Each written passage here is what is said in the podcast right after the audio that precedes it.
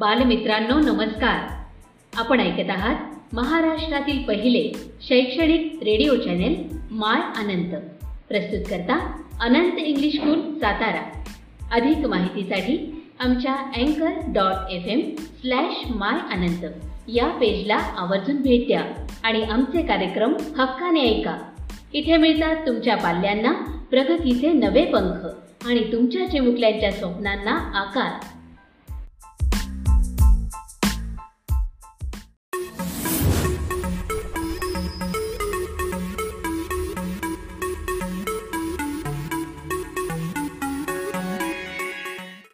मित्रांनो नमस्कार.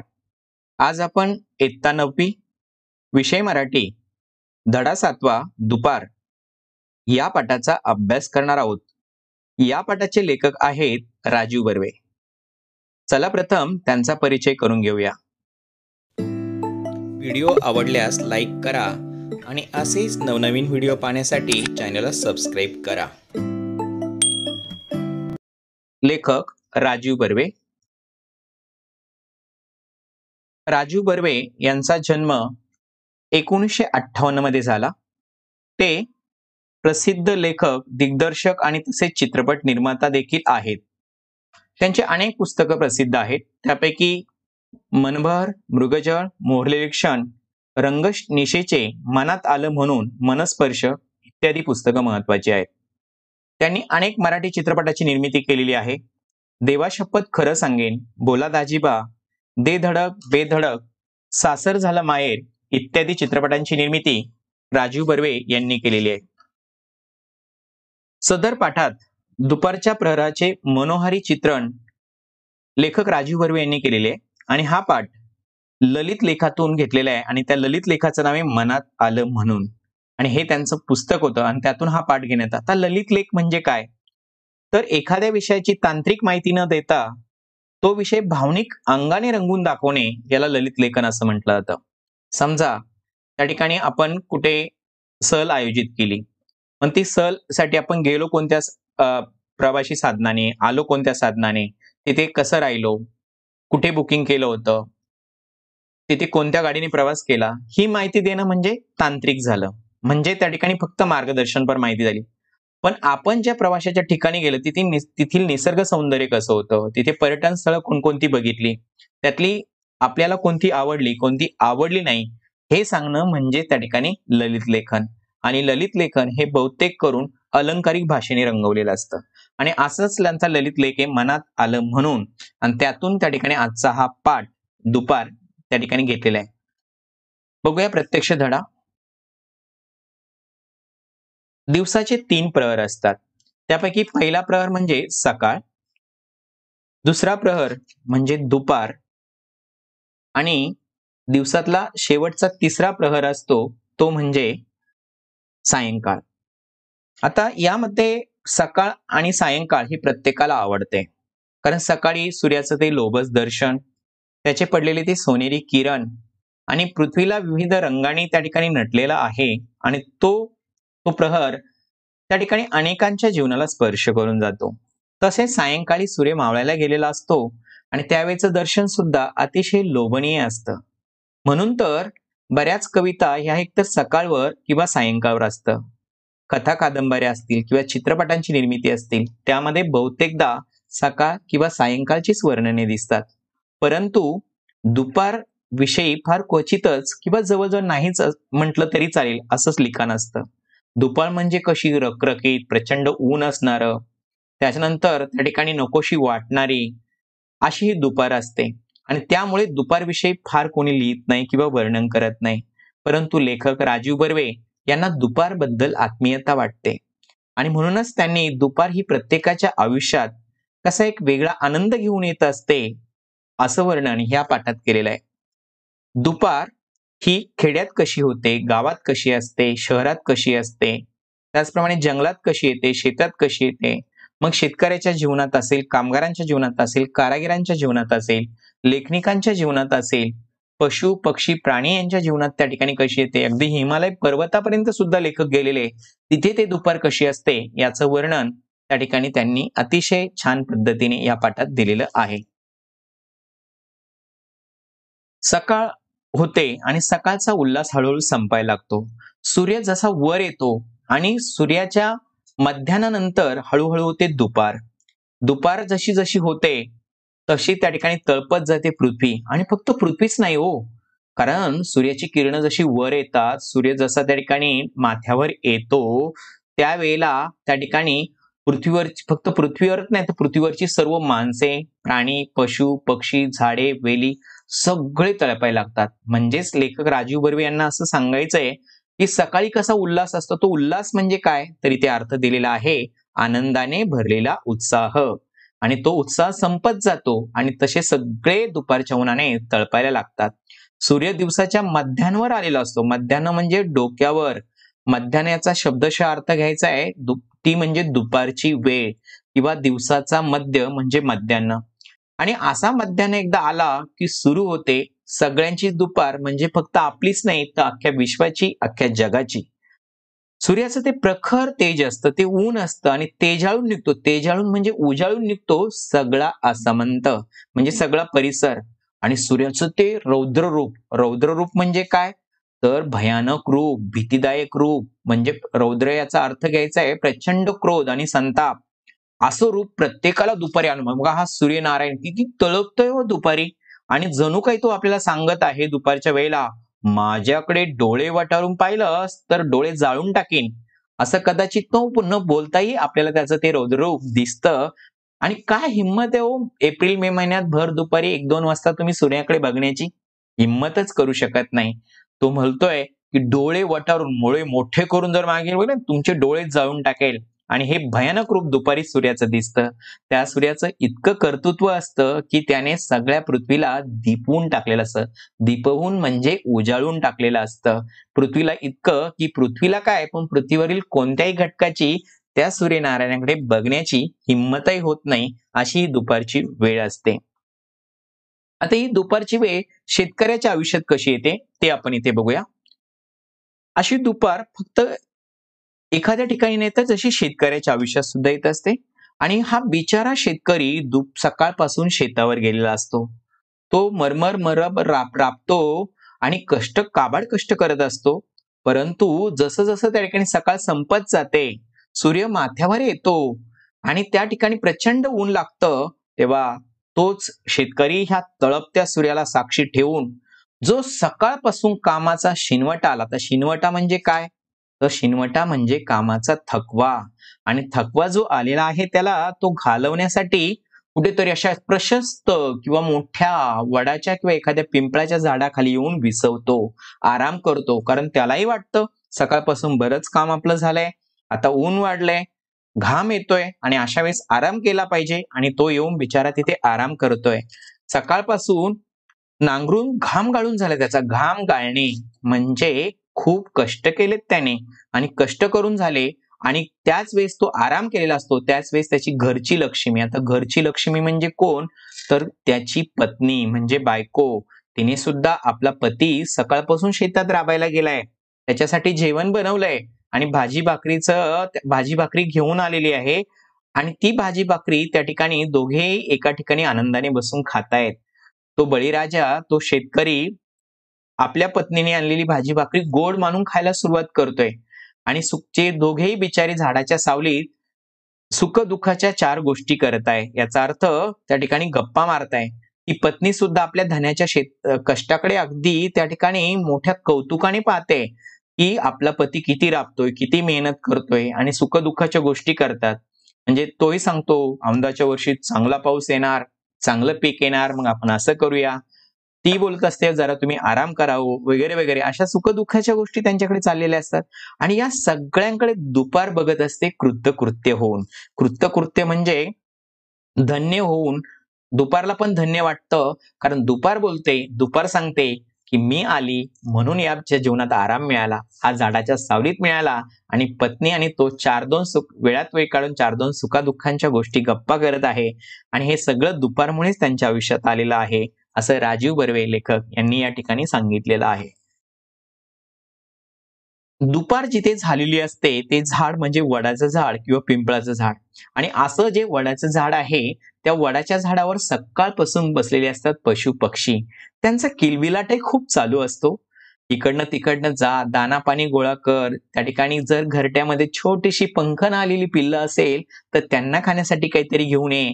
असं झालेलं असतं. पण जशी दुपार होते ना तर दुपार होताच त्यांचा हा किलबिलाट पूर्ण थांबलेला असतो आणि ते सुद्धा झाडावरची एखादी जागा शोधतात फांदी शोधतात की जिथे आपल्याला ऊन लागणार नाहीये आणि अशा झाडांच्या सावलीत बिचारे पक्षी देखील थोडीशीच पण छानशी डुलकी काढतात. लांबवर भटकणारे शेकडो मैलांची रपेट करणारे जे मोठे पक्षी असतात ना दूरवर जातात. आता रपेट म्हणजे काय? तर रपेट म्हणजे फेरफटका.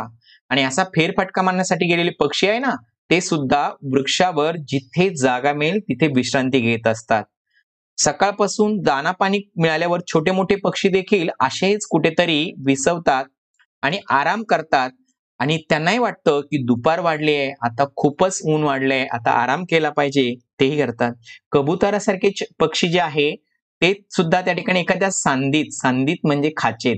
म्हणजे असे एखादं कौलरू घर असतं किंवा एखादं स्लॅबचं घर त्याचं छताच्या कुठेतरी सज्जा असतो ना तिथे कुठेतरी ते थांबतात आणि गुटरगु गुटरगु अशा प्रकारचा आवाज करत असतात आणि सांदीत म्हणजे खाचेत लपलेले असतात ते.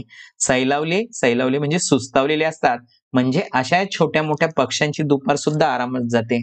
म्हणजे बघा राजीव बर्वे यांच्या मते दुपारी जणू काही यांच्या जीवनामध्ये आनंद घेऊन येते. दुपार सांगते की बस झालं आता तुम्ही. खूप फिरला दाना पाणी गोळा केलं. आता बसा एका ठिकाणी सावलीत आणि आराम करा. हक्काने आराम करायला त्यांना दुपार सांगत आहे.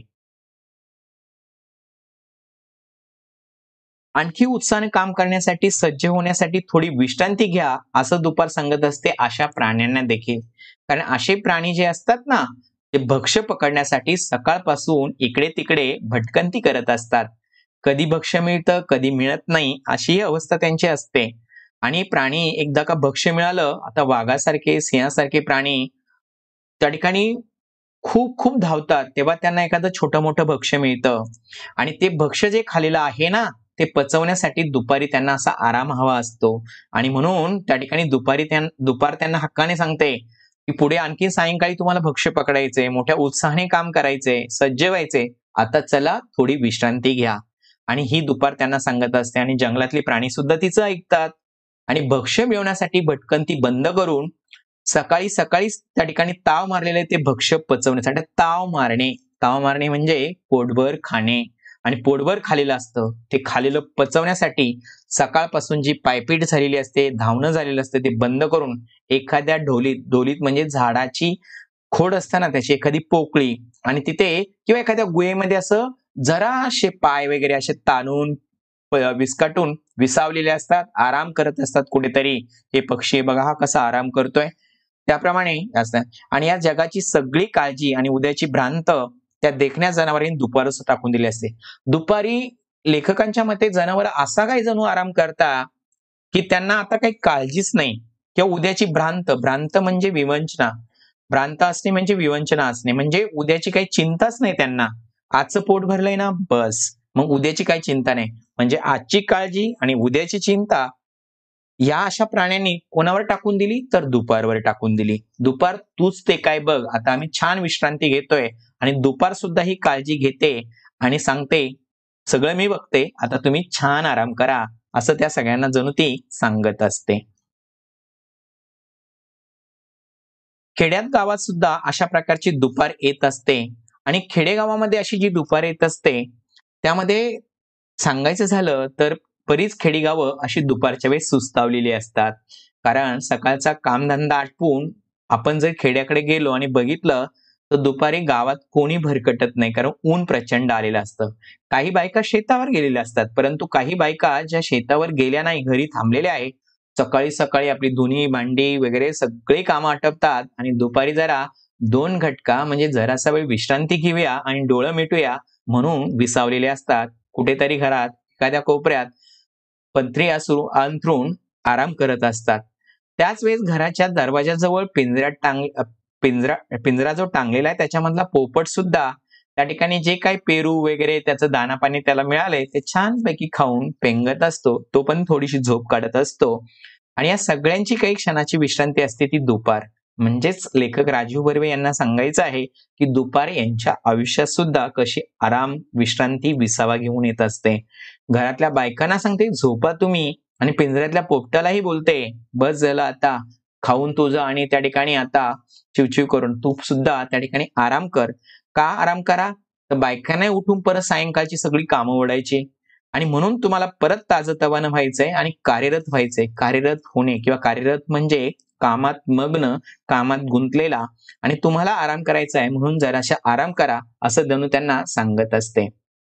दुपार जशी गावात होते खेडेगावात होते तशी दुपार एखाद्या शहरात पण होते मोठ्या महानगरात होते. महानगर म्हणजे मोठ्या स्वरूपातलं शहर जसं मुंबई वगैरे आहे.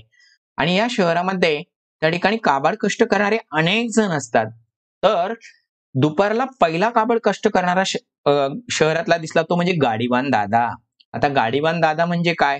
तर अशी जी ओझे वाहून नेणारी गाडी असते ना शहरात म्हणजे गोडाऊन मध्ये दुकानापर्यंत माल पोचवायचा दुकानातला माल गिरायकापर्यंत पोचवायचा त्यानंतर ज्या इमारती आहे त्यांचं बांधकामाचं जे साहित्य आहे ते पोचवायचं आणि त्या बेचाऱ्याला किती मेहनत लावा लागते ताकद लावा ती गाडी ढकलण्यासाठी आणि गाडी ओढण्यासाठी.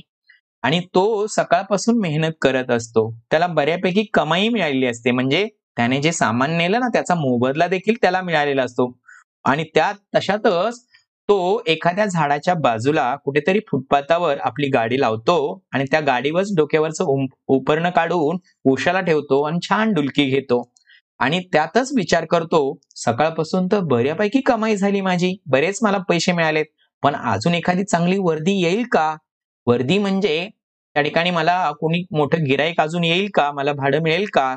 आणि अशा त्या ठिकाणी आशेवर असतो तेवढ्या विवंचनेत म्हणजे चिंतेत तो पवलेला असतो आराम करत असतो. लगेच कोणीतरी एखादा दुकानाचा मालक शेट येतो आणि त्याला उठवतो उठ रे. आणि तो उठतो सुद्धा. आणि त्याला थोडी लांबवरची दूरवरची त्या ठिकाणी भाडं मिळाले म्हणजे वर्दी मिळाली असते. जेव्हा अशा गाडीवाल्यांना दूरवरचं भाडं मिळतं ना त्यांना खूप आनंद मिळतो कारण त्यावेळेला त्यांना जास्तीचे पैसे मिळतात. आणि त्यावेळेस तोही सुद्धा जास्त घासाघीस न करता म्हणजे व्यवहार ठरवताना ठरवावा लागतो. त्यावेळेस घासाघीस घासाघीस म्हणजे किमती होणारी वरून होणारी खेचाखेच. म्हणजे जो पैसे देणार आहे तो बोलतो इतकेच पैसे घे म्हणजे कमी पैसे घे. आणि जो घेणार आहे तो म्हणतो नाही मला जास्तीचे पैसे दे. आणि मग कुठेतरी ते मध्य काढतात. आणि ही घासाघीस न करता असा गाडीवान दादा लगेच ती कमी पैशात जशी मिळेल तशी हमाली कबूल करतो. मोबदला हमाली म्हणजे मोबदला कबूल करतो आणि लगेच कपाळावर आपलं उप उप उपरणं बांधून टाकतो. आणि तातडीने गाडी ओढायला ढकलायला लगेच पुढे जातो. दुपारचा जो आळस आहे तो एका क्षणात बाजूला होतो. अशी या गाडीवान दादाची दुपार असते. त्याच्या जीवनात फार विश्रांती नसते. जशी गाडीवान दादाची दुपार असते तशी सायकल जे ओढणारे सायकल रिक्षा आहे त्यांची सुद्धा तितकीच दुपार असते.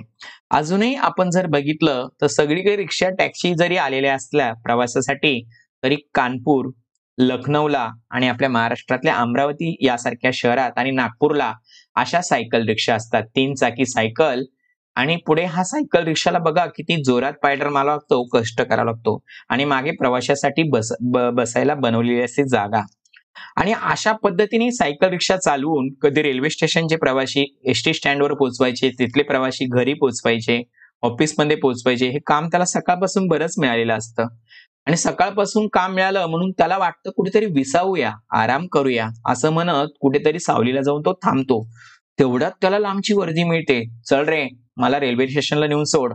आणि तोही घाम पुसतो आणि लगेच तयार होतो विचारा कारण काय करणार? हातावरचं पोट ना?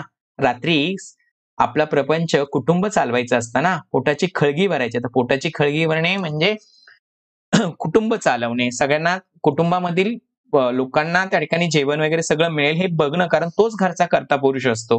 आणि तोही भर दुपारी कुठल्याही प्रकारचा नकार न देता अजून चार पैसे गाठीशी मिळतील आणि पुढे काहीतरी करता येईल या विचारात त्या ठिकाणी लगेच सायकल मारायला तयार होतो आणि प्रवाशाला इकडून तिकडे सोडवतो.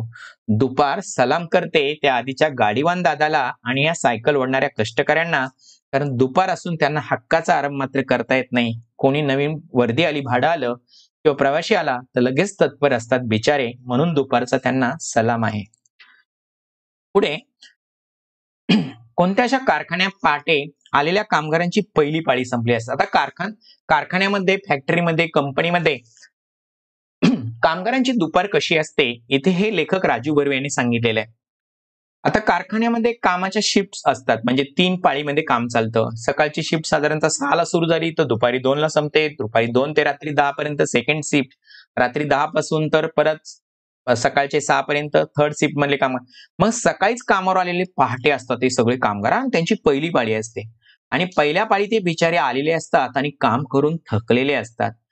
जसे दुपारचे दोन वाजतात किंवा ज्यांची ती वेळ ठरलेली ती होते तसं हात धुतात पटापट पटापट आपले कपडे बदलतात कंपनीचा गणवेश काढून टाकतात आणि रिकामा डबा जो आणलेला आहे तो लगेच घेऊन कंपनीच्या बाहेर पडतात. का? तर त्यांना सुद्धा वेळची लोकल किंवा वेळेची बस पकडायची असते. घरी जाण्यासाठी घाई असते त्यांना. त्यांची मुलं बाळं त्यांची वाट बघत असतात. लोकल ट्रेन म्हणजे मुंबई सारख्या शहरांमध्ये अशी लोकल ट्रेन वापरतात. आणि काही बसेसने घरी जातात. त्यांच्या डोळ्यावर झापड आलेली असतात. तर त्यांच्या डोळ्यावर झापड का येते बरं? कारण ते पहाटेच उठलेले असतात ना कामावर येण्यासाठी. म्हणून त्यांना थोडीशी त्या ठिकाणी झोप येत असते. पण ती झोप सावरून धावत पळत घराच्या ओढीने घरात जाण्याच्या आशेने ते निघालेले असतात. आणि हे श्रमिक आणि त्याच वेळी दुपारपासून रात्रीपासून अव्यातपणे काम करण्यासाठी सेकंड शिफ्ट वालेले असतात. म्हणजे जसे पहिले शिफ्ट वाले बाहेर पडतात तर ते तसेच सेकंड शिफ्ट त्यांचे सहकारी येऊन त्या अवाढव्य अशा मशीनची जागा घेतात. आणि ते सांगतात आता तुम्ही जा घरी. रात्रीपर्यंत या मशीनचं काय करायचं? या ठिकाणी या उत्पादनाचं किंवा याचं काय करायचं ते आम्ही बघून घेऊ. आणि ती सगळी जबाबदारी घेतात. आणि सगळी कार्य या पहिल्या शिफ्टमध्ये जाणाऱ्यांची सेकंड शिफ्टमध्ये येणाऱ्यांची जी कार्यशीलता आहे कार्यतत्परता आहे अगदी कौतुकाने दुपार पाहत असते आणि त्यांना एक प्रकारचा हातवर करून आशीर्वाद देत असते अशी असते ही दुपार कामगारांच्या आयुष्यामध्ये. शाळकरी मुलांची दुपार कशी जाते? शाळकरी मुलांचा आनंददायी प्रसंग म्हणजेच त्या ठिकाणी मधली सुट्टी. मला वाटतं मधल्या सुट्टीचा आनंद गगनात मावत नसतो प्रत्येकाची भावना अशीच असते. मधल्या सुट्टीत आरडतोरड धूम ठोकून पोरांना कोण आनंद झाला असतो या छोट्याशा सुट्टीचा आणि आईनं काय डब्यात दिलंय याची उत्सुकता तर आता अगदी शिगेला पोचलेली असते. म्हणजेच जशी मधली सुट्टी होते आणि बेल झाली घंटा झाली की मुलं जो तास चालू असेल त्या शिक्षकांच्या आधी बाहेर पडतात. त्यांना त्या तीस मिनिटातल्या सुट्टीचा एकही मिनिट वाया घालवायचा नसतो. कारण त्यांना आधी तर त्या ठिकाणी हात स्वच्छ धुवायचे नंतर डब्बा खोलायचा आहे डब्यामध्ये आईने काय दिलंय? कारण ते येताना त्यांना माहीत नसतं आणि म्हणून त्या ठिकाणी त्या डब्यात काय दिली याची तर उत्सुकता त्यांना असतेच. परंतु डबा आज त्यांचा आवडता असला तो पोटभर खातात. पटपट बघा तीस मिनिटाच्या सुट्टीचं मुलांचं छान नियोजन असतं मधल्या सुट्टीचं. आधी डब्बा खाऊन घ्यायचा नंतर हात स्वच्छ धुवून टाकायचे. इतर वर्गातले मित्रमैत्रिणी किंवा आपल्या वर्गातले आहेत त्यांच्याबरोबर गप्पा गोष्टी करायच्या आणि थोडस खेळून सुद्धा घ्यायचंय आणि थोड्याशा वेळात मजा मस्ती पण करायची. आणि ही मजा मस्ती झाली की मग पुन्हा जाऊन वर्गात पण बसायचंय आणि दुपार मोठ्या गमतीने रोज रोज या शाळेतल्या मधल्या सुट्टीचा आनंद घेत असते आणि अशा मुलांकडे कौतुकाने पाहत असते. अशी मधली सुट्टी ती दुपार शाळकरी मुलांची दुपार त्या ठिकाणी कशी जाते इथे हे लेखकांनी सांगितलंय. शहरातल्या निर्णया कार्यालयातल्या लेखनिकांचे आणि हिशोब तपासणींचा लक्ष हातातल्या नाही तर भिंतीवरच्या घड्याळाकडे लागलेले असते. केव्हाचे दीड दोन होत आहे पोटात भुका लागल्यात. आता एवढ्यात काही नवं काम समोर न येऊ म्हणजे डबा खाता येईल थोडा निवांतपणे असा विचार येते तर जेवायची सुट्टी होते. संगणक काही मिनिटाकरता बंद होतात आणि सहकार्यांशी जीवाभावाच्या गप्पा मारत सुख दुःख शेअर करत करत ताजे तवाने होण्याकरिता. पोटाला आधार देण्यासाठी एकमेकांच्या डब्यातला पदार्थाची थोडीशी चव चाकत एखादं कार्यालय काही मिनिटाकरता कसं शांत शांत झालेलं असतं. तर विद्यार्थी मित्रांनो दुपारी होते कार्यालयामध्ये. कार्यालयामध्ये आलेले असतात लेखनिक आणि लेखनिक काम करत असतात. काही जण संगणकावर काम करतात काही पेन आणि फाईलने काम करत असतात. आणि या लेखनिकाचे आणि हिशोब तपासणीचं जसं जसं त्यांची दुपारची जेवणाची वेळ ठरली काहींची एक वाजता होते काहींची दीड वाजता होते आणि जसं ती वेळ जवळ येते तसं त्यांचं लक्ष त्या ठिकाणी भिंतीवरच्या घड्याळाकडे जातं. हातातलं मनगटाचं घड्याळाचा टायमिंग प्रत्येकाचा वेगळा आहे. पण जेव्हा भिंतीवरचं कंपनीत कार्यालयातले घड्याळ तिथे एक वाजणार सगळ्यांची जेवणाची सुट्टी होणार. कधीचे दीड दोन होत आहे कधीचे त्या ठिकाणी आणि जेवणाची सुट्टी होते असं वाटत कारण त्यांना पोट भुका लागली असं वाटत असतं. आणि त्याच वेळेस त्यांच्या मनामध्ये ना एक विचार येतो. एक थोडीशी विवंचना म्हणजे चिंता होते. नेमकी आता मधली सुट्टी होते आणि आता जेवणाची सुट्टी होते आणि बरंच आपला बॉस किंवा कोणीतरी काही नवीन काम घेऊन यायचं नवीन फाईलवर काम करायला सांगायचं असं न झालेलं बरं. आणि अशा वेळेस सुट्टी होते. काही मिनिटाकरता का होईना पण ते कार्यालय सगळं शांत होतं. पूर्ण स्तब्ध होतं. ते सुद्धा असे एकत्र मित- जे कलिग्स असतात जे काही सहकारी असतात त्या कार्यालयामधले काम करणारे क्लर्क्स असतात ते एकमेकांशी एकमेकांचा डब्बा शेअर करत सुख दुःख एकमेकांशी बोलत छानपैकी एकमेकांच्या पदार्थांची चव चाकत असतात. म्हणजेच त्या ठिकाणी तू काल काय केलं? कसं काम तुझं सुरू आहे? तू काल का रजा घेतली? वगैरे अशा छानपैकी सुखदुःखाच्या त्यांच्या गप्पा चालतात आणि कार्यालय सुद्धा काही मिनिटाकरता कसं शांत झालेलं असतं. असंच हे जे कार्यालय आहे त्या कार्यालयामध्ये जेवणाची सुट्टी संपते आणि जेवणाची सुट्टी संपली की पुन्हा सुरू होतात एकदाचे संगणक. आणि संगणक सुरू होतात आणि त्याच वेळेस दुपार सांगते बस झाली तुमची आता जेवणाची सुट्टी उठा आराम बस. आणि पेन सरसवतात किंवा असे संगणकाचे कीबोर्ड समोर ओढून घेतले जातात. लेखक राजीव बर्वे या संगणकाला म्हणतात की आधुनिक श्रमजीवीच आहे ते आजकालचे. म्हणजे आज आपण एकविसाव्या शतकाकडे वाटचाल करतोय आणि आज आपल्याला माहीत आहे की आपल्या जीवनात संगणकाचं अनन्य साधारण महत्त्व आहे. किंबहुना आपली बरीच कामं तो करत असतो. अशा वेळेला त्या ठिकाणी ते एकविसाव्या शतकातले आधुनिक जीवनाचे श्रमजीवीच आहे आणि त्यावेळेस ते काम करायला सुरुवात करतात. पण दुपारचं जेवण जर जास्त झालेलं असतं तर असा जो एखादा त्या ठिकाणी लेखनिक आहे कामगार आहे त्याला कधी कधी त्याच्या टेबलावर थोडीशी डुलकी लागते. दुपार पण त्याला हसत हसत माफ करून टाकते. काही क्षणाने हलकेच उठवते आणि मग तो करू लागतो. अधिक जोमानं स्टेबलावरची सगळीच्या सगळी कामं छानपैकी. अशा पद्धती लेखनिकाच्या आणि हिशोब तपासण्याच्या आयुष्यात दुपार कसा आनंद घेऊन येते हे ते लेखक राजीव बर्वे यांनी या ठिकाणी सांगितलेलं आहे. दूरवर अथंग पसरलेल्या समुद्रावर सुद्धा दुपार होते. आणि दुपार जशी होते तरी समुद्राचं पाणी जे मैलोगंती कितीतरी किलोमीटर पसरे. समुद्र हा अथांग असतो कारण त्याला थांग पत्ता नाहीये त्याला मर्यादा नाहीये त्याला सीमा नाहीये. आणि इकडे तिकडे असा पसरलेला असतो त्याचं खारं पाणी बघा उन्हाने कसं चकाकत असतं डोळे दिपून टाकत असतं आणि खुणावत असतं. चल अख्खा समुद्र तुला मी कवेत घेतोय. पाण्यालाच कवेत घेतो. कवेत म्हणजे सूर्य नारायणाचं जसं त्या ठिकाणी ऊन पडतं तापमान वाढतं तसं या पाण्याची वरती वाफ होते. वाफेचे ढग बनतात आणि ढगांचं सांद्रीभवन होऊन पुन्हा कुठेतरी पाऊस पडतो आणि पावसाचं पाणी परत समुद्रात येतं. आणि अशा प्रकारच्या त्या ठिकाणी जे काही निसर्ग चक्र आहे सृष्टीचं चक्र आहे हे अव्यातपणे निरंतर अव्यात म्हणजे निरंतर सतत चालू असतं आणि यामध्ये महत्वाची भूमिका पार पाडत असते ती खऱ्या अर्थाने दुपार.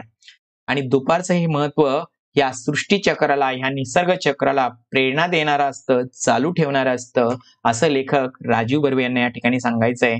आणि दुपार ही समुद्रावर कशी असते याचं वर्णन या ठिकाणी इथे दिलेलं आहे. कर्त्या करत्या घरातल्या माणसाची दुपार सुद्धा त्या ठिकाणी कशी जाते? तर घरातील करती माणसं सुद्धा आयुष्याच्या प्रश्नावर त्या ठिकाणी थोडीफार चर्चा करतात. की आता जे काही कमवलंय ते आपल्यासाठी आणि पुढच्या पिढीसाठी कसं जतन करून ठेवायचं याच्या गाठी बांधत असतात. त्यांना तोच रिकामा वेळ दुपारचा वेळच मिळालेला असतो की काय करायचं पुढे कसं करायचं याच्या विचारात ते असतात. एखादा उद्योजक जो असतो तो उद्योजकाच्या आयुष्यातली सकाळ संपलेली असते आणि आता शिकण्याचा काळ संपून सुरू झालेली असते दुपार. म्हणजेच काय हो? कारण कोणताही उद्योजक सुरुवातीचे चार दोन वर्ष चार दहा वर्ष उद्योग शिकण्यात घालवतो ती त्याच्या आयुष्यातली सकाळ असते. नंतर जेव्हा उद्योग भरभराटीला येतो आणि चांगले कमवायचे पैसे पैसे कमवायचे असतात तेव्हा ती त्याच्या आयुष्यातली दुपार असते. आणि दुपार नंतर त्याला सायंकाळकडे जायचं असतं म्हणजे आयुष्याच्या उतार वयात जायचं असतं चाळीस पन्नाशी नंतर. आणि म्हणूनच त्याला वाटतं की आता दुपारीच मी जे काही कमवून ठेवलेले आहे ते पुढे त्या ठिकाणी वापरायचंय. नोकरदार सारखी आपल्याला पेन्शन नाहीये आणि पुढे आपल्याला वापरायचंय. आणि म्हणून दुपार त्याच्या आयुष्यातले एक चक्र जे आहे ना ते असं पूर्ण करत असते. जसं एखाद्या कर्त्या पुरुषाचं तसं एखाद्या उद्योजकाचं असं लेखक राजीव बर्वेंनी त्या ठिकाणी दुपारबद्दल इथे सांगितलेलं आहे. दुपारच्या वेळेस घरातली वृद्ध माणसांची दुपार कशी जाते? अशी जी वृद्ध माणसं आहे ती सुद्धा बिछाण्यावर पडून छानपैकी थोडीशी डुलकी झोप म्हणजे वामकुक्षी घेत असतात आणि विचार करत असतात मागे बघून की आयुष्यात काय कमवलं आणि काय गमवलं? कमवल्या गमवल्याच्या बाबींची मनात कुठेतरी पोहडल्या पोहडल्या उजाळणी त्यांच्या मनात सुरू असते. झोपल्या झोपल्या सुरू असते. काय चुकलं? काय बरोबर केलं मी? काय झालं? परंतु छोटीशी त्यांच्या मनात एक लकेर लकेर म्हणजे विचाराची भावना येऊन जाते. कशाला मी रोज रोज हा विचार करायची? मला काय गरज आहे माझ्या भविष्याबद्दल? कशाला मी हा विचार करतोय? हा आणि हो मी हा विचार करतोय खरा पण उद्याची दुपार पाहायला मिळणार की नाही याचाही नको का विचार करायला? म्हणजे याचा अर्थ त्यांचं वय झालंय. ऐंशी नव्वदीच्या पलीकडे ते आलेले आहेत. आणि काय माहीत आज आहे तर उद्या नाही. आणि म्हणूनच मी हा विचार करायला पाहिजे. उगच कशाला उगच ते रोजचे रोज आयुष्याचा विचार करत बसलोय? आणि हा विचार येतोय आणि मग ते विचारच करून टाकतात ती वृद्ध माणसं. जाऊ दे ना जे व्हायचं ते होणारच आहे. आपण फक्त या दुपारचे प्रतिनिधी आहोत. आणि असा विचार करून त्या ठिकाणी मन शांत केल्यावर त्यांना छान झोप लागते. दमल्या भागल्या या जीवाला पुरेपूर दुपार विश्रांती देऊन जात असते. हिमालयातली नाहीतर दूर कुठेतरी आल्स पर्वताची बर्फछादित गिरीशिखर सुद्धा अशी ह्या दुपारच्या तेजाने अगदी उजाळून निघतात न्हावून निघतात. कारण आपण बघतोय की दुपारच्या वेळेला तुम्ही त्या ठिकाणी जर हिमालयासारख्या प्रदेशात सहलीला गेला असेल बर्फछादित प्रदेशात तुम्ही गॉगल शिवाय तिथे बघू शकत नाही. कारण एवढं त्या ठिकाणी रिफ्लेक्शन तिथे होत असतं आणि चककतात न्हावून निघतात कारण दुपार येते. दुपारचं एक वैशिष्ट्य जसं तापमान वाढतं उन्हाची काहिली वाढते आणि इतकी गरमी वाढते की हे बर्फ वितायला सुरुवात होतं म्हणजे त्याचं विघटन होतं. आणि एक निराळच काम करत असते दुपार आणि हळूहळू त्या ठिकाणी ते बर्फ वितळतं. आणि ते बर्फ वितळून वितळून खाली खाली त्या ठिकाणी येतं आणि बर्फाचं होतं परत पाणी. आणि हे जणू दुपारच्या रौद्र रूपाने अचंबित होऊन डौलदार गिरीशिखर धापा टाकू लागतं. म्हणजे याचा अर्थ त्या ठिकाणी ही दुपार घाबरली आहे. सॉरी हे गिरीशिखर घाबरले. कोणाला घाबरले? तर दुपारला घाबरले. कारण दुपारचं तापमान वाढलंय. आणि म्हणून हे जे काही सफेद पांढऱ्या शुभ्र अशा प्रकारे बर्फाने नटलेलं जे गिरीशिखर होतं ना त्याच्यावरचा बर्फ वितळायला सुरुवात झालं. ते धापा टाका थकलंय ते. कारण त्याचं बर्फ त्या ठिकाणी वितळतंय. प्रसव लागली म्हणजे वितळतंय. आणि डोंगर माथ्यावरून थेंबा थेंबाच्या रूपाने खाली धरतीकडे त्याचं पाणी होऊन यायला त्या ठिकाणी सुरुवात होत असते. आणि म्हणजेच त्याचं निसर्ग चक्र असतं. म्हणजे दुपार जी आहे ना ती पाण्याची वाफ करते त्याचं ढग बनतात. आणि दुपार जी आहे ना तर ती अशी जे बर्फाच्छादित हिमशिखर आहे ना त्याचे हिमशिखर तिथे सुद्धा तापमान वाढवते आणि ते वितळून त्याचं पाणी तयार करते. म्हणजेच वाफेचे ढग परत ढग पुढे जातात. ढगाचा पासून पाऊस आणि पुणे ते समुद्र येतात. आणि असं जे वॉटर सायकल आहे निसर्ग पाणी चक्र आहे ते पूर्ण दुपारच करत असते असं या ठिकाणी सांगितलेलं आहे. सगळीकडून येणाऱ्या त्या पाण्या पाणी जे असतं ते हळूहळू हिम हिमशिखरावरून इकडून तिकडून ओळातून मग ओळातून पुढे एखाद्या ओढ्याला ओढ्यातून पुढे नदीला येतं. आणि अशी नदी दुथडी भरून व्हायला लागते भरगच्च दुपारी. म्हणजे पावसाचा थेंबही न पडता केवळ ते गिरीशिखर वितळली आहे दुपारमुळं आणि म्हणून ही नदी दुथडी व्हायला लागलेली आहे. याचा अर्थ असा की त्या ठिकाणी निसर्गाची एक जादू आहे. आणि जादूगार दुपारीच ती नदी भरायला येतो. कारण आपण बघतो की पाऊस पडला की नद्यांना पूर येतो पण हिमालयात मात्र वाहणाऱ्या नद्या बारमाही असतात. त्यांना उन्हाळ्यामध्ये बर्फ वितळल्यामुळे पाणी येत असतं आणि म्हणून लेखक त्याला जादूगाराचं रूप देतोय. शेतकरी सुकावतो पुढे ह्याच नद्या जशा त्या ठिकाणी पंजाब हरियाणामध्ये जातात इकडे उत्तर प्रदेश बंगालमध्ये येतात आणि तेथील शेतकऱ्यांना पाणी मिळतं. त्यातून गहू आणि तांदळाचं छान पीक येणार दाणेदार पीक येणार हा विचार त्यांच्या मनात येतो आणि ते मनोमन या दुपारला धन्यवाद देतात आणि दुपारने सुद्धा आपलं काम चोखपणे बजवलेलं असतं अशी ही हिमालयातली दुपार असते. हे दुपार तू कर्तृत्वान आहेस कार्याची आणि कामाची प्रेरणा देणारी आहेस खरंच. म्हणजे तू कर्तृत्वान आहे. प्रत्येकाला काहीतरी काम सांगते काम करायची आणि कामाची प्रेरणा देत असते. सर्व सृष्टीला कार्यरत ठेवणारी आहे तू आहे म्हणून सर्व आहे. आपल्या कर्तृत्वाच्या तेजाने तळपून टाकणं दुपारचं इतकं कर्तृत्व आहे की तितकं तेज आहे ना तर सगळ्यांना दिपून टाकलंय तळपून टाकलेलं आहे. दुपार तू मानवाची हितचिंतक म्हणजे हितकर्ती आहे रक्षण करते आहेस आपल्या तेजानं तू नाश करतेस प्रत्येकाचा हवेतल्या कीटक आणि जंतू आणि स्वच्छ करून टाकते असं म्हणतं. बघा बरेच दिवस जर त्या ठिकाणी पावसाच्या दिवसात ऊन पडलं नाही तर आपल्याला कसं तरी वाटतो हो? जरी त्या ठिकाणी ऊन दुपार नकोशी वाटते तरी सतत पाऊस पडला आणि त्यावेळेस आपल्याला वाटतं अरे ऊन कधी पडेल? कारण डास वाढतात त्याच्यानंतर इतर कीटक वाढतात त्यांचा प्रादुर्भाव वाढतो रोगराई पसरते. आणि दुपार पडली की असे जे न- नको असलेले जे रोग जीव जंतू आहे ना त्यांचा नाश करून टाकते. सगळा असमंत म्हणजे परिसर स्वच्छ करते. आणि म्हणून लेखक म्हणतात दुपार तू उदास नाही नाराज नाही तर तू उल्हास आनंद देणार. आहे तू अचेतन म्हणजे निर्जीव नाहीस तर चेतना देणारी आहेस. सकाळ नंतर येणारी तू दीर्घ कर्तृत्ववाहिनी आहे. म्हणजे जशी एखाद्या नदीला आपण त्या ठिकाणी जीवनवाहिनी म्हणतो तशी तू कर्तृत्ववाहिनी आहे. सृष्टीला कार्यप्रवण करण्यासाठी विलक्षण शक्ती तुझ्यात आहे. आणि उत्साहानं कार्यरत ठेवणारी कार्यरत ठेवणारी तू आहे की प्रत्येकाला सांगते काम कर. प्रत्येकाचं विकास होऊ दे म्हणजे वैभवाची वाढ दाखवणारी आहे. संध्याकाळ चांगली जावी म्हणून झटायला लावणारी आहे. प्रत्येकाची संध्याकाळ जा- चांगली जावी म्हणून दुपारी जर झटला तरच त्याची संध्याकाळ जाते आणि तेजाने तुझ्या प्रकाशाने अशुभ अशुभ म्हणजे अमंगल आणि अशा अशुभ किडीचा नाश करणारी तू आहे आणि म्हणून दुपार तुला शतश प्रणाम शतश प्रणाम. विद्यार्थी मित्रांनो हा पाठ या ठिकाणी संपला. व्हिडिओ आवडला असल्यास लाईक आणि शेअर करा. तसेच असेच नवनवीन व्हिडिओ पाहण्यासाठी चॅनलला सबस्क्राईब करा. धन्यवाद.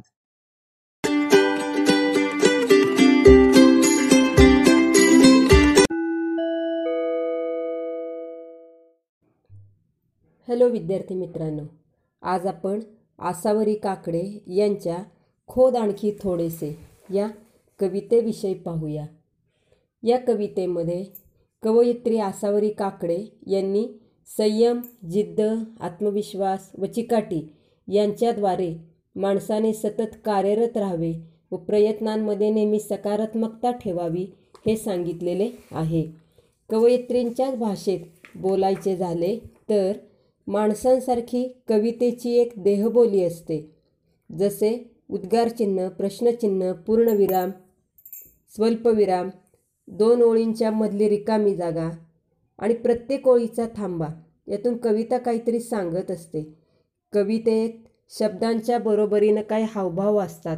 या कवितेचा आस्वाद घेणं म्हणजेच कवीनं रचलेला शब्द चिन्ह मौन यांच्यामध्ये शिरणं व कवितेच्या मनात कवयित्रीच्या मनातील भावना समजावून घेणं.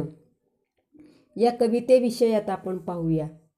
ही कविता म्हणजे अतिशय कसोटीच्या क्षणी संकटाच्या क्षणी धीर देणारी आहे प्रयत्नांना बळ देणारी आहे कविता. आणि म्हणून सुरुवातीलाच कवयित्री अशा म्हणतात खोद आणखी थोडेसे खाली असतेच पाणी धीर सोडू नको सारी खोटी नसतात नाणी. या कवितेचं वैशिष्ट्य म्हणजे या कवितेतून उत्साह हा स्थायी भाव व्यक्त होतो. त्याचबरोबर या कवितेचं वैशिष्ट्य म्हणजे या कवितेमध्ये अष्टाक्षरी छंदाचा वापर केलेला आहे. प्रत्येक कवितेच्या कडव्यामधले जर शब्दसंख्या आपण मोजली तर ती आठ आहे म्हणून अष्टाक्षरी छंद. पहिल्या कडव्यामध्ये जर आपण पाहिलं खोद आणखी थोडेसे. खोद याचा अर्थ खणणे. पहा कवयित्री काय म्हणते की तहान भागवण्यासाठी पाणी मिळवण्यासाठी आपण बरेच खाली खोदत असतो. परंतु पाणी लागण्याच्या अगदी जवळ गेलो. आता थोडेसे प्रयत्न तर करावे लागणार आहेत पण अशा वेळी नेमका आपण त्या ठिकाणी थांबतो. आणि म्हणून कवयित्रीनं आपल्याला उत्साह देण्यासाठी संदेश देण्यासाठी म्हटलेलं आहे की तुम्ही निश्चितच हिंमत सोडू नका. जिद्दीनं प्रयत्न करत राहा. यासाठी त्याने एक उदाहरण दिलेलं आहे की प्रामाणिक माणसंही जगामध्ये आहेत. सारी खोटी नसतात नाणी हे प्रतीक वापरलेले. आहे म्हणजे जगामध्ये सगळीच माणसं स्वार्थी मतलबी नसतात. नाणी याचा अर्थ इथं माणसं पण घेऊया. काही खरी शिक्केही असतात. चांगले प्रामाणिक काम करणारी माणसं असतात. हा विश्वास जर तुम्ही मनामध्ये ठेवलात तर निश्चितच तुम्हाला प्रयत्नांमध्ये यश मिळणार आहे. धीर सोडू नये. धीर न सुटणे याचा अर्थ हिंमत न उरणे. त्याचबरोबर सारी म्हणजे सर्व. पुन्हा एकदा पहा या कळव्याविषयी की कवयित्री असे म्हणतायत की ज्या वेळेला तुम्हाला पाणी हवं असतं त्यावेळेला तुम्ही थोडंसं खोदता. खोदल्यानंतर पाणी नाही असं म्हटले की आपण त्या ठिकाणी थोडंसं थांबतो. पण आपले प्रयत्नही थांबतात आणि म्हणून आपल्यामध्ये जिद्द असेल तर आपली सगळी कामं जी आहेत ती यशस्वी होतात. आपण स्वार्थी मतलबी कडे लक्ष न देता आपलं काम मनापासून करत राहावं हा संदेश या ठिकाणी दिलेला आहे. पुढं असं म्हटलेले घट्ट मिटू नये ओ ओठ. गाणे असते ग मनी आर्तजन्माचे असते रित्या गळणाऱ्या पाणी. आता या ठिकाणी घट्ट ओ मिटू नये ओठ याचा अर्थ तुमच्या मनामध्ये तुम्ही काही ठेवू नका. आर्त याचा अर्थ वेदना रित्या या शब्दाचा अर्थ आहे रिकाम्या किंवा ओसाड. आणि पाणी दिलेलं आहे. पाणी न नळातलं आहे पहा. पाणी म्हणजे पानावर. आता या ठिकाणी वेगवेगळ्या प्रतिमांचाच वापर कवयित्रीनं केलेला आहे. ते असं म्हणतात की आपल्याला बऱ्याचदा खूप काही हवं असतं. आणि आपल्याला तसं म्हणायचं सुद्धा असतं. पण आपण मात्र बोलत नाही. कारण आपल्याला जे काय हवं असतं नेमकं काय सांगायचं हेच आपल्याला त्या ठिकाणी सांगायला उमजत नाही. किंवा काही वेळा असं होतं की आपल्याला सांगायचं असतं पण आपल्याला जे सांगायचं आहे ते नेमकं जाणणारं समोर कुणीच नसतं किंवा सांगायला आपल्याला भीती वाटत असते. असं प्रत्येकाचं एक गाणं आपल्या मनामध्ये दडपलेलं असतं. ते बाहेर पडू द्यावं. ओढ घट्ट मिटून घेऊ नये याचा अर्थ की आपल्या मनामध्ये असणाऱ्या वेदना आपल्या मनामध्ये असणारी मतं ही आपण काय केली पाहिजे? स्पष्ट उलगडली पाहिजेत. आणि त्यासाठी त्याने एक उदाहरण दिलेलं आहे वाळलेल्या पानांचं. वाळलेली किंवा रिक्त झालेली पानं ही निसर्गानुसार गळत असतात पण गळताना ती काही पानगळ मागं ठेवून जातात. पुन्हा एकदा नवीन पानं फुटतात. झाडाचा बुंधा जरी वरून कणखर असला तरी तो शांत उभा असतो. त्याच्या आतमध्ये कित्येक जन्माचं आर्त म्हणजेच वेदना संचितासारख्या साठवलेल्या असतात. आणि पुन्हा त्या नव्या पानांच्या रूपामध्ये उगवून येत असतात. आर्त म्हणजे दुःख की जे तीव्रतेनं मनामध्ये साठलेलं असतं. आणि म्हणून कवयित्री म्हणतायत पुन्हा एकदा पहा की तुम्ही ओठ घट्ट मिटून आतल्या दुःख सहन करू नका. आपल्या ज्या वेदना आहेत त्या वेदना तशाच मनामध्ये ठेवू नका. सल मनामध्ये ठेवू नका. अबोलपणे वेदना सहन करू नका. प्रत्येकाच्या मनामध्ये एक आनंदी गाणं दडलेलं असतं. ते शोधलं पाहिजे. झाडावरून मुकपणे गळणारी पानांमध्ये ज्या वेदना आहेत त्या वेदनासुद्धा कधी बाहेर त्या काढत नाहीत. पुन्हा एकदा पालवी फुटेल या आशेवरती पानं गळून पडतात. म्हणजे भविष्याचा विचार करत भूतकाळाचं दुःख बाजूला ठेवलं पाहिजे हे या ठिकाणी सांगितलेलं आहे. आणि स्वतःचा स्वतः आपण काय केलं पाहिजे? शोध घेतला पाहिजे. स्वतःच्या मनाचा आपण शोध घेतला पाहिजे. पुढचं कडवं पहा. मूठ मिटून कशाला म्हणायचे? भरलेली उघडून ओंजळीत घ्यावी मनातली तळी. तळी याचा अर्थ तलाव. पहा बरं. मूठ मिटून कशाला म्हणायचे? भरलेली उघडून ओंजळीत घ्यावी मनातली तळी. आपलं मन आहे ते एक चंचल मन आहे तसं चलाक पण असतं. प्रयत्न आपण करत असतो. पण प्रयत्न करून आपण थकून जातो मग आपण थांबतो.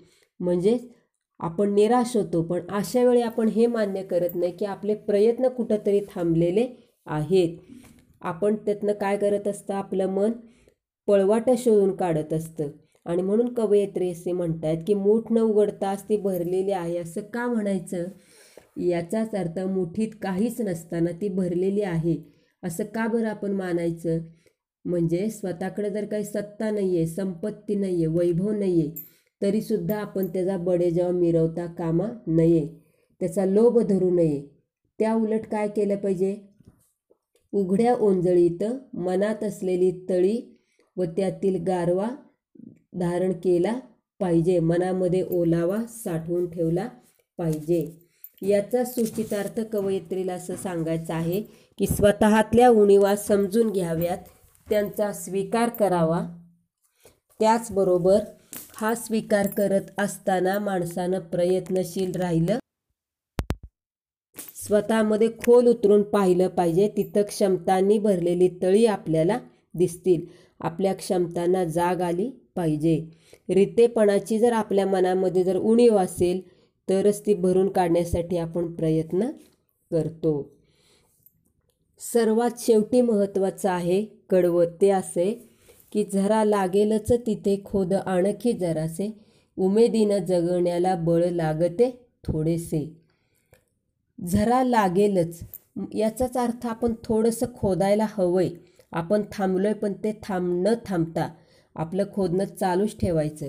याचाच अर्थ आपल्याला जे ध्येय साध्य करायचे जे मिळवायचं आहे ते पूर्ण क्षमतेनिशी आपण मिळवू शकतो. परंतु त्यासाठी प्रयत्नांची पराकाष्ठा केली पाहिजेत. प्रयत्न करत करत असताना त्या सुप्त क्षमता ज्या आहेत की ज्या आपण रित्या ओंजळीमध्ये घेतल्यात त्या कामापुरत्या न वापरता आपल्या जगण्याशी त्याचा संबंध जोडता आला पाहिजे. समृद्ध जीवन जगण्यासाठी आत्मबळाची गरज आहे आणि हे आत्मबळ आपल्याला जीवन जगताना प्रत्येक टप्प्यावर लागत असतं. आणि हे आत्मबळ ज्यावेळेला आपल्याला लाभतं त्याच वेळेला आपलं जीवन आहे ते यशस्वी होतं. याचाच पुन्हा एकदा अर्थ पहा. कवयित्री म्हणतायत की तुम्ही आत्तापर्यंत खोदलेलं आहे आणि निराश झालेला आहात पण थोडंसं अजून खोदा. म्हणजे तुम्हाला तिथं निर्मळ असा झरा लागेल पारदर्शक झरा लागेल. पारदर्शक माणसं तुम्हाला भेटतील आणि उमेदीनं जगण्यासाठी मनाची शक्तीसुद्धा तीच माणसं तुम्हाला देतील. समृद्ध जीवन जर जगायचं असेल तर मुळात तुमच्या मनामध्ये थोडासा त्या ठिकाणी प्रयत्नवाद असायला हवा. अशा प्रकारे या कवितेविषयी कवयित्रीनं जीवनामध्ये प्रयत्न आणि सकारात्मकता कशी असावी त्याचं महत्त्व वर्णन केलेलं आहे. त्याचबरोबर माणसानं नेहमी चांगुलपणावर विश्वास ठेवला पाहिजे. उमेदीनं जगावं आणि ते करताना कष्टाची कास धरावी कष्ट करावेत. असा संदेश व्यक्त केलेला आहे. आणि महत्त्वाचा संदेश असा दिलेला आहे की आपण जेथे थांबतो तिथून चिकाटीनं आणखी थोडंसं पुढं गेलो तर यश निश्चितच मिळणार आहे. इथला आणखी थोडेसे हा आशावाद आपल्याला सूचित केलेला दिसतो. आता या कवितेविषयी पहा. मी मगाशी एकदा सांगितलं होतं की अष्टाक्षरी छंदातली ही कविता आहे. आता पहिल्या कडव्यामध्ये पाणी नाणी दुसऱ्यामध्ये मनी पाणी तिसऱ्यामध्ये भरलेली तळी चौथ्यामध्ये जरासे थोडेसे असे यमक प्रधान शब्द आपल्याला दिसून येतात. आणि त्यामुळे या कवितेला एक वेगळं सौंदर्य प्राप्त झालेलं दिसतं आणि ही कविता मनात गुणगुणावीशी आपल्याला वाटत असते. आता यानंतर तुम्ही या कवितेवर असणारा जो स्वाध्याय आहे तो सोडवायचा आहे कवितेचा तुम्हाला समजलेला अर्थ हा वहीमध्ये लिहून काढायचा आहे.